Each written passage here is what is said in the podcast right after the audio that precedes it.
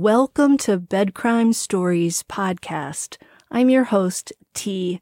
Good morning, good afternoon, good evening, bed crimers. As always, I wish you the best. To anyone new here, a warm welcome.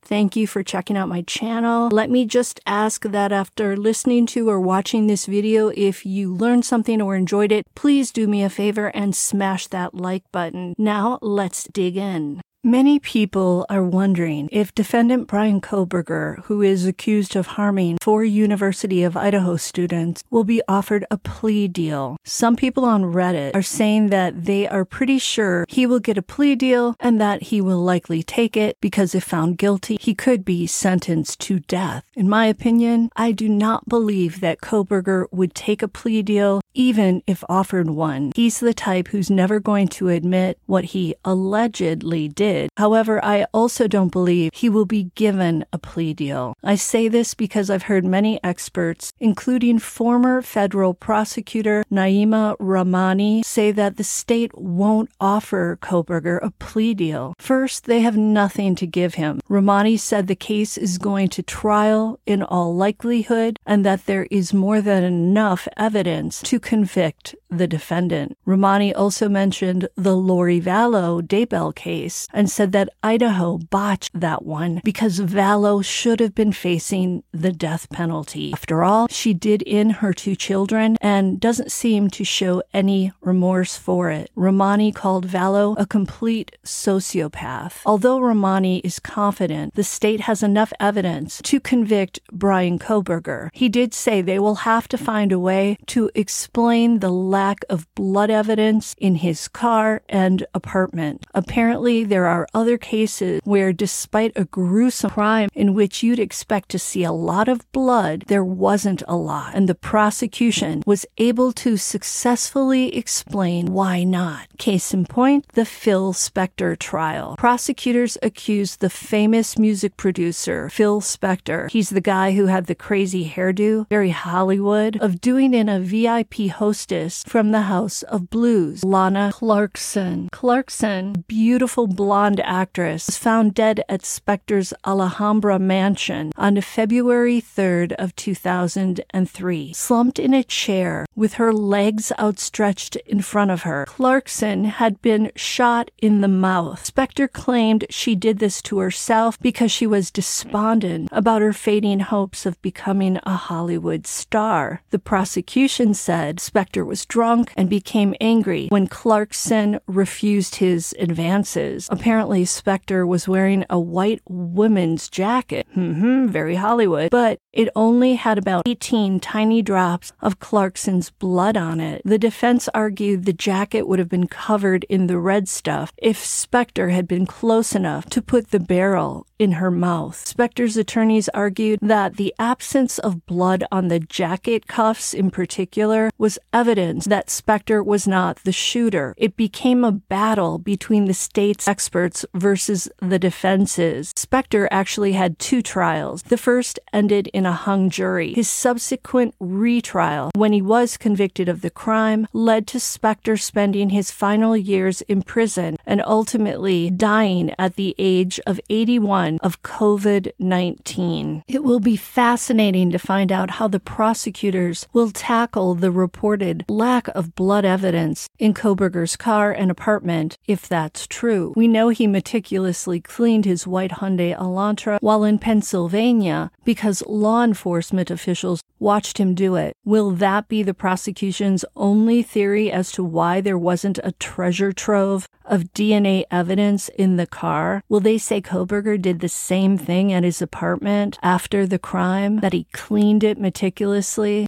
Will they posit that he somehow had his car seat covered with something that protected it from blood? Will they say he quickly stripped off the black clothing he allegedly was wearing during the commission of the crime before he got into the Elantra, put the clothing in multiple plastic trash bags, and then dumped those bags somewhere over those remote country roads. Once again, I can't wait for this trial to hear how all of this is going to be presented. From what some YouTube experts, as well as people who know Brian Kohberger say, I believe there's a strong possibility he's a narcissist, or at the very least has narcissistic personality traits. Some experts believe that Kohberger is likely enjoying all this attention, that he is getting a kick out of hearing people talk about the crime and about him. He may want to go to trial because that would be another opportunity to have his alleged crime discussed. And it may be that he's not terribly worried about facing the death penalty anytime soon. Kohberger has studied criminology and the criminal justice system. He is very well aware that many inmates on death row never have to face the death chamber, that through the appeals process, those on death row can stave off that ultimate punishment for decades. Don't forget about Idaho death row inmate Gerald Pizzuto Jr. He's gotten out of his execution for 37 years thus far.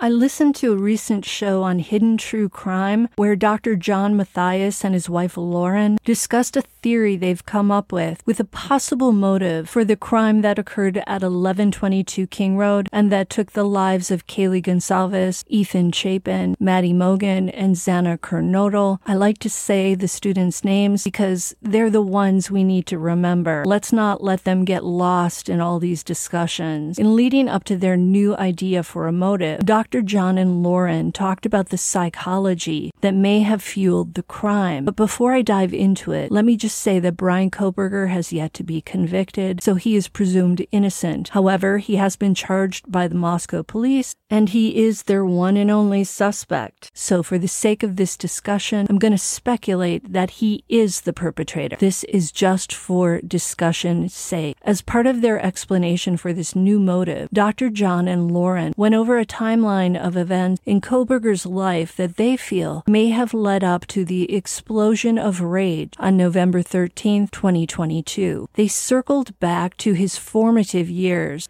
and that series of posts made in 2011 on a forum called Tapatalk by a user many believe to have been Brian Kohberger. Dr. John pointed out that in these posts, Kohberger spoke about his emotional and mental struggles. It would appear that he was suffering from depression and anxiety from an early age. Later, after being bullied and rejected, primarily by female classmates, the overweight Kohberger went on a diet and took up kickboxing. In the process, he managed to shed 130 pounds. All of this led to what appears to be some obsessive compulsive behaviors. We know Kohberger is very strict with his vegan diet and that he maintained his slim physique through running. Dr. John brought up Kohberger's high school era addiction to the Big H and posited that perhaps Kohberger tried this drug to self medicate away his depression and anxiety. Per Dr. John, this drug can lessen anxious thoughts. Dr. John then described Kohberger as being extremely sensitive, introverted, prone to depression and anxiety, and suffering from social awkwardness. That social awkwardness seems to have followed him throughout his life like an unwanted shadow. Trying as he might, Kohberger didn't seem to be able to change that one thing about himself. Through it all, whether Zoftic or rail thin, Brian seems to have remained a pariah when it comes to attracting the attention of pretty females that he seems to have felt entitled to hanging out with. There are stories of him going up to females and boldly saying, let's hang out. That's a pretty bold move. It would indicate that Kohberger presumed these pretty females should and would like him and want to spend time with him. One woman from his college years described that uncomfortable Tinder date with him. She said that after the date, Kohberger insisted on walking her to her dorm room where he proceeded to tickle her, a move the female found weird and rather juvenile. It was as if this young man was a little kid and had no clue how to behave on a first date. After Kohberger finally left, he sent his date a text in which he told her that she had really good birthing hips. I think we can all agree that isn't going to win a guy a second date. Dr. John said he can't say for sure if Kohberger is on the autism spectrum, and if so, if that could explain some of his social awkwardness awkwardness. Not that everyone who's on the autism spectrum is socially awkward. That's why they call it a spectrum. Once over the addiction and graduated from high school, Kohberger pursued higher education and he became a really good student. At DeSales, Associate Professor Michelle Bolger, who taught him, described Kohberger as a quote, great writer and said he was, quote, a brilliant student. She also stated that in her 10 years of teaching, she'd only recommended two students to a PhD program, and Kohberger was one of them. For Brian, this success in academia must have made him feel so happy and as if he'd found a place where he finally fit in. So his education and success at school must have become huge parts of his identity. And the PhD program that he was accepted into at Washington State University must have felt like another sign that this is where he belonged.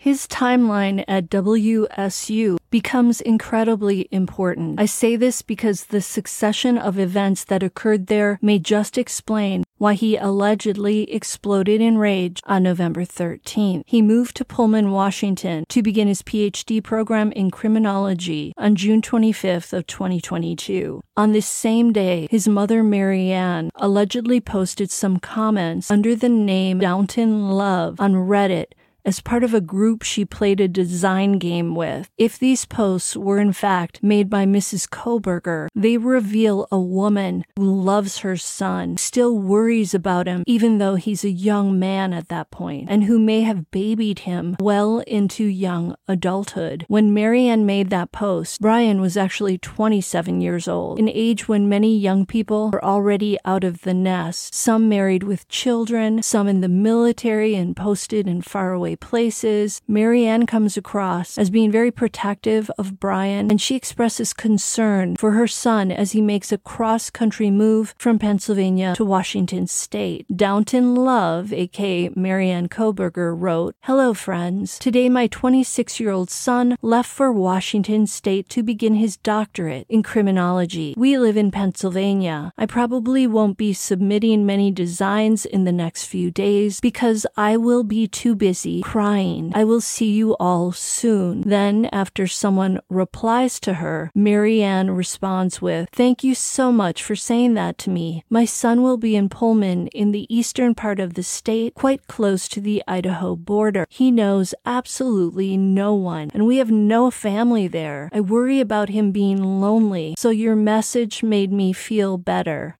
Note that Marianne actually misstated Brian's age. He was 27, not 26, when he moved to Pullman. Dr. John suggested that maybe Marianne deliberately wrote that younger age because she was embarrassed that her 27 year old son was only just then leaving the family home. And this was the first time Brian would have been living outside that home. When he attended DeSales, he lived at home. Dr. John also speculated that perhaps Marianne wanted to view Brian as younger than he was, that Perhaps she was in denial about his actual age. I find it odd that a mother would forget her child's age because if anyone's going to remember your age and birthday, it's typically your mom. But then again, it's possible this is no big deal and it's just one of those moments where a harried parent makes a simple mistake. Marianne has two daughters as well, so she has to keep three birthdays straight and three ages straight. At a certain age, many people have trouble remembering their own ages and may get it wrong by a year. It happens. In any event, Marianne is clearly expressing her sadness and her fears for her son leaving home and traveling to a place so far away where he doesn't know anyone. She may also fear that Brian will have trouble making friends as he had throughout middle and high school. With him so far from home, she can no longer be his daily buffer against bullies, rejection, or thoughts of unworthiness. Dr. John felt that perhaps perhaps Marianne had been both super supportive to Brian, but also maybe overly protective of him. And it's also possible that she helped cultivate a superiority complex in her son, making him believe that because she loved and adored him, that all females would do the same. So Brian moves and his semester at Washington State University where he's also garnered a prestigious teaching assistant position or TA position, as they say, begins in August. He finds himself a TA for three undergraduate criminal justice classes, all three under the supervision of Professor John Snyder. And by the way, for a PhD seeker to teach three classes along with completing his own schoolwork, well, that's not easy. It's a lot of work if you want to do it all well. So there has to be some stress involved in all of this. I was a TA and I taught two classes a day and I was so stressed out my first semester that I would go home and cry into my pillow. I wanted to get out of that TA position so badly, but I felt I couldn't because the faculty would see me as a failure. So I persevered, but it was hell at times. That's August. Kohberger is just starting out on his PhD journey. This should be his milieu. He's done well before at a university. Why should this be any different? Come September, Brian applies for an internship with the Pullman Police Department. He writes an essay expressing his interest in helping rural cops better collect and analyze technological data in public safety operations. But despite being one of the finalists, Brian doesn't get the internship. That had to have been a wound to his ego. Then on September 23rd, just a month into his PhD program, something really bad happens. He gets into a verbal altercation with his supervisor, Professor John Snyder. This is not good. At this point, Kohberger should be on his best behavior with the criminology faculty and doing everything in his power to be both a stellar student and a very professional TA. To get into an ugly verbal altercation with a faculty professor just one month into the semester is an ominous sign. The faculty professors hold the keys to Kohberger's future in the PhD program and ultimately in his career. So already Kohberger isn't getting the praise and support that he's used to in academia. He also doesn't have his mother nearby to bolster his confidence and soothe him. On October 3rd, Brian has to meet with higher ups in the criminology department because of that verbal altercation. So now the whole faculty is aware of the incident. Kohberger is also receiving complaints from female students about his behavior in the classroom and on campus. One female student tells the faculty that Brian followed her to her car one day, which apparently made her very uncomfortable and creeped her out. Then on October 21st, Kohberger receives an email from the faculty, and in it, it explains the ways in which he's failing to meet their expectations for him as a TA. More negative feedback. Things are spiraling now into a disaster disaster. Next, on November 2nd, the graduate director of the criminology department, Dale Willits, and another professor meet with Brian to discuss an improvement plan. Kohberger agrees to the plan. Now, think about this in terms of the timeline. November 2nd is just 11 days before the crime in Moscow, Idaho. At this point, Kohberger is confronting nothing but trouble at WSU. His career is imploding. He's getting into into trouble, likely because of his personality, his lack of social awareness, and his arrogance. Keep in mind, too, that teaching assistants at WSU receive a stipend each month to pay their rent, and out of state tuition is waived the first year until the TA can establish residency. Kohberger likely needs that TA position to continue studying at WSU, and it would appear that he plans on completing his PhD there because he's already started the process of establishing residency by getting a Washington driver's license and by registering his car and by registering himself to vote in the state. Out of state, PhD students at WSU are expected to establish residency. If Kohberger blows the TA job, then he can probably kiss his career at WSU goodbye. And I doubt he shared any of these problems with his parents. Say this because when he and his dad are pulled over for those two traffic stops on the drive home to Pennsylvania for the holidays, Michael Kohberger is clearly beaming with pride as he tells the officer that his son is in the PhD program. I doubt Mr. Kohberger would have been so genuinely proud of his son if he knew about all the troubles Brian was having with the faculty, with his students, with his classmates. So the ultra sensitive Brian Kohberger is being criticized by Professor Snyder and the other professors in the department. Maybe it feels to Brian as if he's being bullied by them and like they're all ganging up on him unfairly. According to an article I read on the website for aspirecounseling.com, people suffering from narcissism and those who are sociopaths often show patterns of being vengeful, controlling, obsessive, and intimidating. The website says, quote, when a narcissist is violated to the core, the narcissist may act out with rage. This rage is often identified to be a response to what is known as narcissistic injury. The Diagnostic and Statistical Manual of Mental Disorders describes narcissistic injury to be, quote, vulnerability in self esteem which makes narcissistic people very sensitive to injury from criticism or defeat. Although they may not show it outwardly, criticism may haunt these individuals and may leave them feeling humiliated, degraded, hollow, and empty. They react with disdain, rage, or a defiant counterattack. End quote. And along with the nonstop criticism Kohberger is receiving at the university, he may also have been feeling rejected from pretty females in the area. We heard Brian reportedly slid into the direct messages of one of the four victims. A source told People magazine that Kohberger messaged a victim on Instagram in the weeks before the crime, but the victim never replied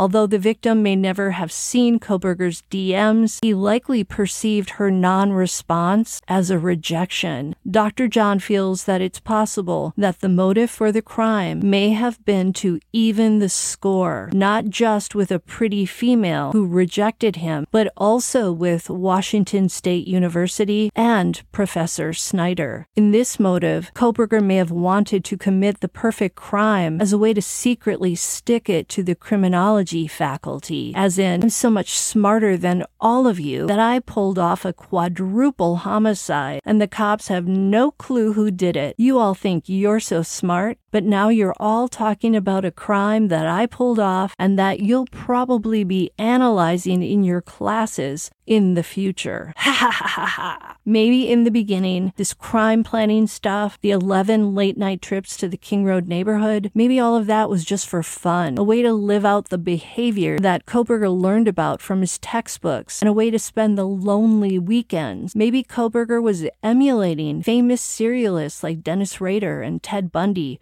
whom he'd studied, he knew that they stalked their victim. Maybe this was Kohberger's own internship, a way to live out the fantasy of exacting revenge on the faculty at WSU and on every pretty girl who'd ever ignored him, bullied him, not gone on a date with him. But maybe his own internship picked up speed as time went by, and the criticism mounted, and the desire for revenge grew. Post the crime, Kohberger met with the faculty faculty, including with Professor Snyder on December 7th, to discuss his progress in terms of the improvement plan. At that point, the faculty was saying that while he'd not yet perfectly met their expectations, he had made some progress. So that was positive. Remember, Kohberger had seemed more friendly post the crime and had started giving all his students, males and females alike, good grades. He appeared to be happier, bubblier. But then on December 9th, 9th, Kohberger had a second verbal altercation with Professor Snyder. In Kohberger's termination letter, it says that the latest altercation had made it clear that he had not made any progress regarding professionalism. So Kohberger really hadn't changed his stripes. He merely suppressed them for a while. His inability